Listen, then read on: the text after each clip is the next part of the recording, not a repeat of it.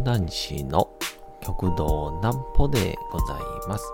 皆様、1月の7日も大変にお疲れ様でございました。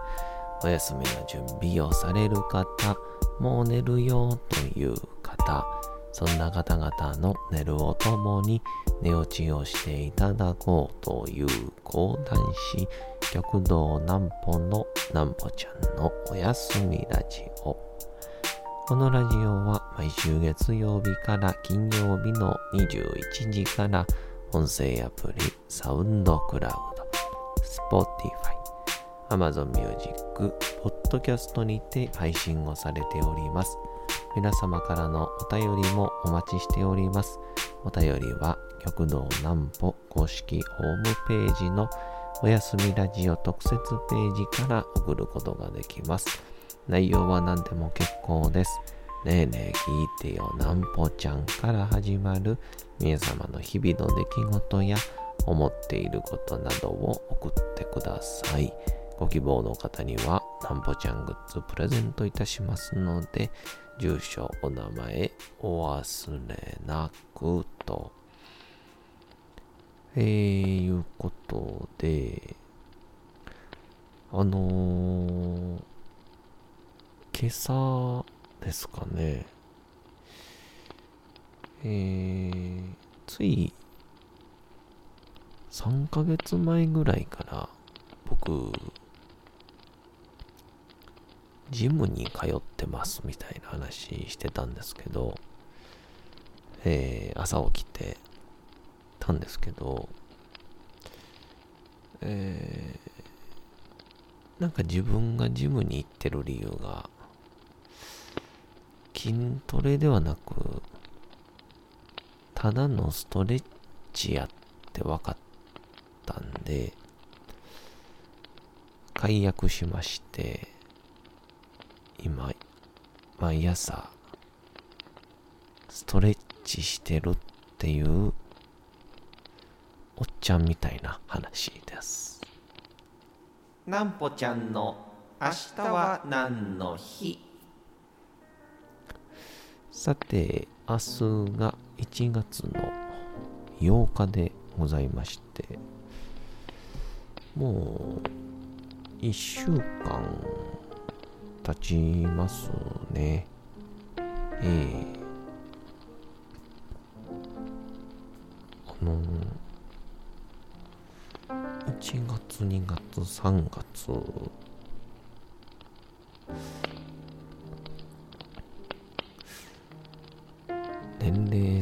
30歳になって、まだ、こんなに、寒さと戦わなあかんねやって、最近、痛感してるんですけど、またそれの話はいずれかしたいと思いますが、さて1月8日、何の日でございましょうか？平成がスタート。1989年1月の7日の昭和天皇崩御を受けて、同年1月8日に皇太子昭仁親王が第125代天皇に即位をされました。新天皇の即位に伴い、元号が平成と改められ、即日施行されております。平成の元号は、日本最初の元号とされる大化から数えて247番目の元号となりました。また、平成の由来は中国の歴史書四季の内平らかに外なるの一節と諸教の一節地平らかに天なるのそれぞれの言葉から平と正の字が選ばれ、組み合わされたものとなっております。また、平成という言葉には、国の内外にも天地にも平和が達成されるとの意味が込められております。加えて、1979年6月12日に施行され、一世一元の性などを定める言語法によって改元された最初の言語となっておりますよ。ということ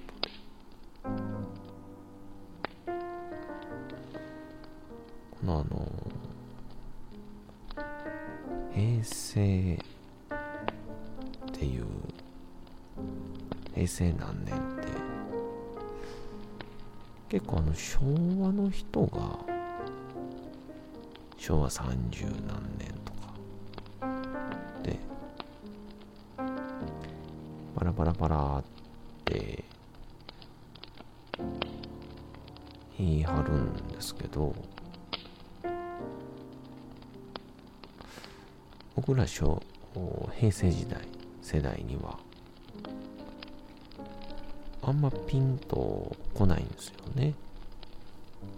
平成何年とかっていうのって。で昭和何年か。であの昭和って25を足すといいんですよね。25を足すと西暦になるっていう。なんで、えー、昭和30年なら、えー、1955年とか、えー、昭和30年20年に足すっていうような感じなんですけど、で、これ意外と、平成のメンバーもそうなんですけどね、やっぱ、その昭和が、めんどくさ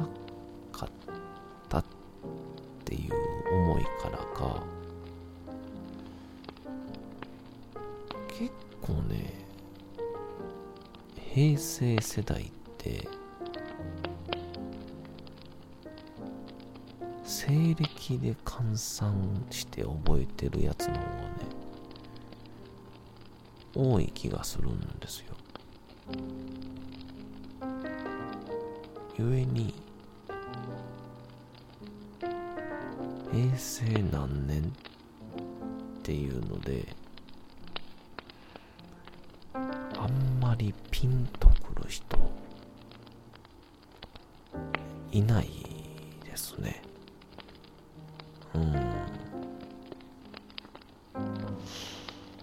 いやだからちょっと本当にまあ平成何年って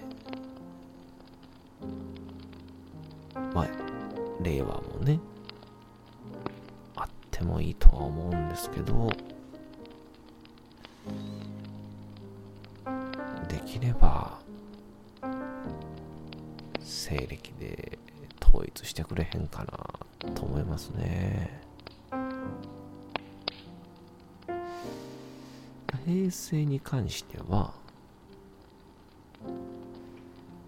あの2000年っていうのをまたぐんで計算式が変わっちゃうんですよね。なんで、平成は確か、えー、マイナス10にするのかな？いや、ちょっとこれはあの皆さん公式を見つけてください。えー、そんなわけでございまして。あのジムに10月から行ってたんですよ。いや8月からか。でこのラジオでも時折、えー、ジムに行って、えー、自己肯定感のが増したりとか、えー、こう目がギラギラしてますよみたいな話してたんですけど。で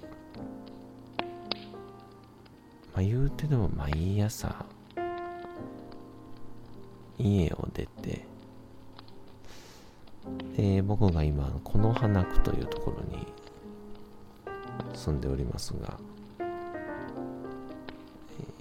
ジムに行くのに15分でジムで約1時間帰ってくるのに15分。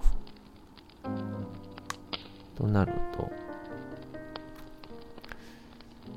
まあなんか1時間半要するのもなんかもったいないな、みたいな。まあ逆に1時間半でね、毎朝の健康を手に入れれるって思ったら安いんですけど。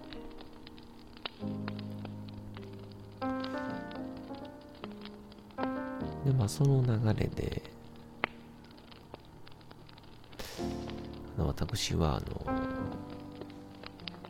やりたくないものに対しての、えー、理由を後付けする天才なのでえ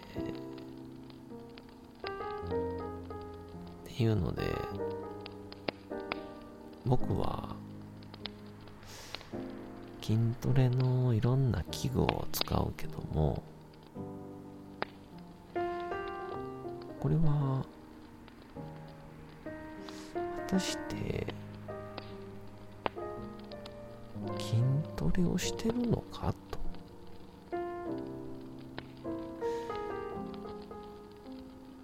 なんかどうも分析する限り僕は筋トレの器具を使うことによって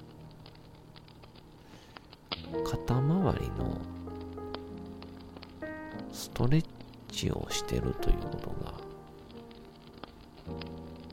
分かったんですよね。ゆえに筋トレジム行ってた頃は驚くほど姿勢が良かった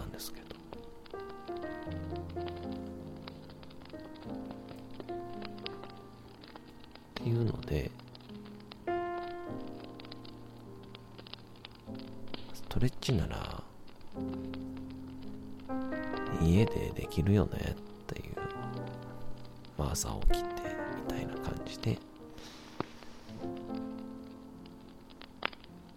まあそうなったので解約したんですよね。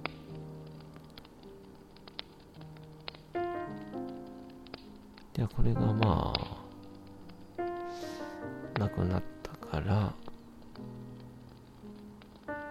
じゃあめでたく自宅で毎朝ジムの代わりよとなってちゃんとしてたならもう僕は大金持ちになってますよね。考えたことを即できるわけです。できるわけもなく、まあ、私は、えー、やらなかったわけですね。そしたら、やっぱだんだんと、まあ、ストレッチの癖はついてたんで、こう、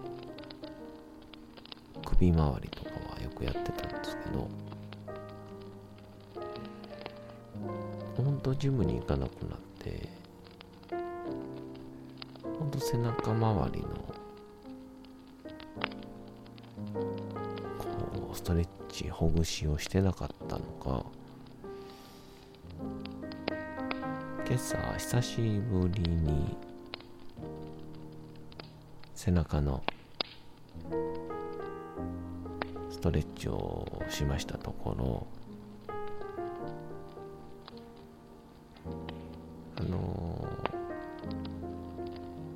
痛いなとか気持ちいいなとか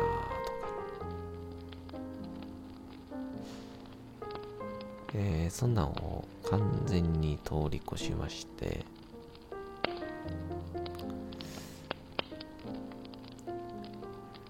かゆいっていうですね。その動いてなかった筋肉に血が通い始めたのか痒くなるっていうですね現象が起こりまして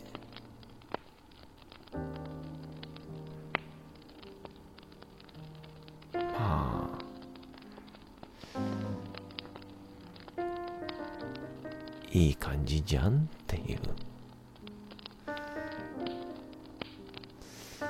まあでもやっぱこう僕めっちゃ体は硬いんですけど定期的にこうストレッチブームが来るんで痛気持ちいいみたいな。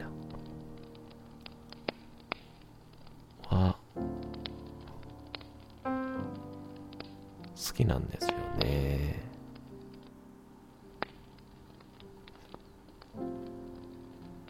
まあなんで生体に行くのもまあいいっちゃいいんですけども結構人間って自己メンテナンス機能というか体が勝手に自分で自分の体をバランス整えるっていうのができるもんらしいのでそのためには体が柔らかくある必要があるっていうのをちょっとこの前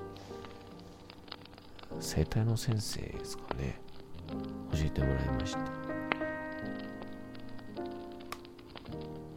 た寝返りっていうのは実は体が本能的に生態をしているんだっていうところでだから寝返りを打てるような定の体の硬さが必要ですよという。まあそういうのでマットレスの話とかになるんでしょうけど。えー、まあぜひとも皆様体は柔らかい方が絶対にいいらしいですから、えー、ぜひとも朝風呂上がりいろんなところで、実践してみてはいかがでしょうか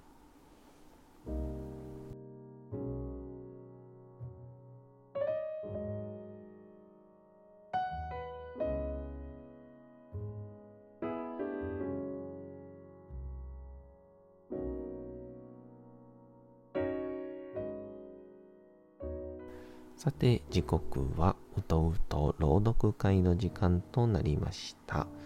皆様、小さい頃眠れなかった時に、お父さん、お母さん、おじいちゃん、おばあちゃん、お世話になっている方に本を読んでもらった思いではないでしょうか。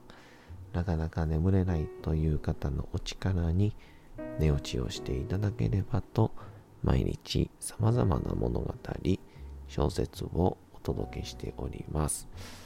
えー、さて、本日もお届けしますのは、吉田松陰でございます。えー、アメリカの軍艦に乗せてもらうことができず、えー、岸に返されるわけですが、佐久間象山の手紙がおそらく奉行所に見つかってしまいます。書院はいかなることになりますやら。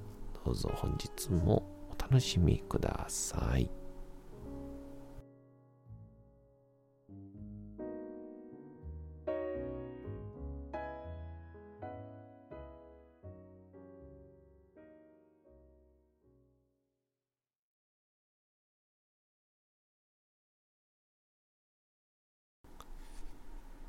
小説吉田松陰道門冬治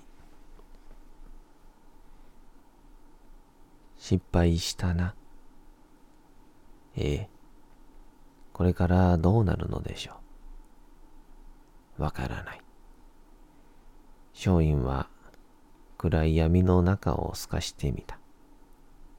そして流れた船はきっとどこかに接岸しているだろう。探してみよう。そう言った。この時、松陰の胸の中には、例えようのない不安がみなぎっていた。後から後から黒い霧のように湧いてくる。前の霧が外へ排出されていないのに、後から次々と湧いてくるから、霧の濃度がいよいよ濃くなった。それが狂わんばかりに松陰の頭を錯乱させた。こんな思いは初めてだった。同時に嫌な予感がした。松陰は金子寿助に言った。名主を訪ねてみよう。名主を何のためですか？船が岸について中の所有物を保管しているかもしれない。まだ奉行所に届けていなければもらい受けよう。それでしつこく聞く金子寿助に松陰は腹が立ってきた。眼が険しくなった。眼の底で、そんなことまで言わせるのかと、鋭い光を放った。金子寿助は驚いて、気力をそがれた。自分としては、単純なことを聞いたつもりだったが、松陰を怒らせてしまったらしい。しかし金子寿助には、吉田さんはなぜそんなに怒るのだろうかと、不思議な気持ちであった。実を言えば、この頃から松陰は胸の中で自分ともう一人の自分との戦いを始めていた。しかしそんなことは金子寿助にはわからなかった。夜中だったが、名主の平門はまだ起きていた。何人かの村人もいる。事件があったらしい。二人が入っていくと、村人はびっくりしてこっちを見た。松陰は人群れの中に入っていった。そして名を名乗った。私は、鹿内万次と言います。こちらは、一木幸太です。言うまでもなく、変名だ。村人たちは顔を見合わせた。深い疑惑の色が浮かんでいる。中央にいた名主の平右衛門が言った。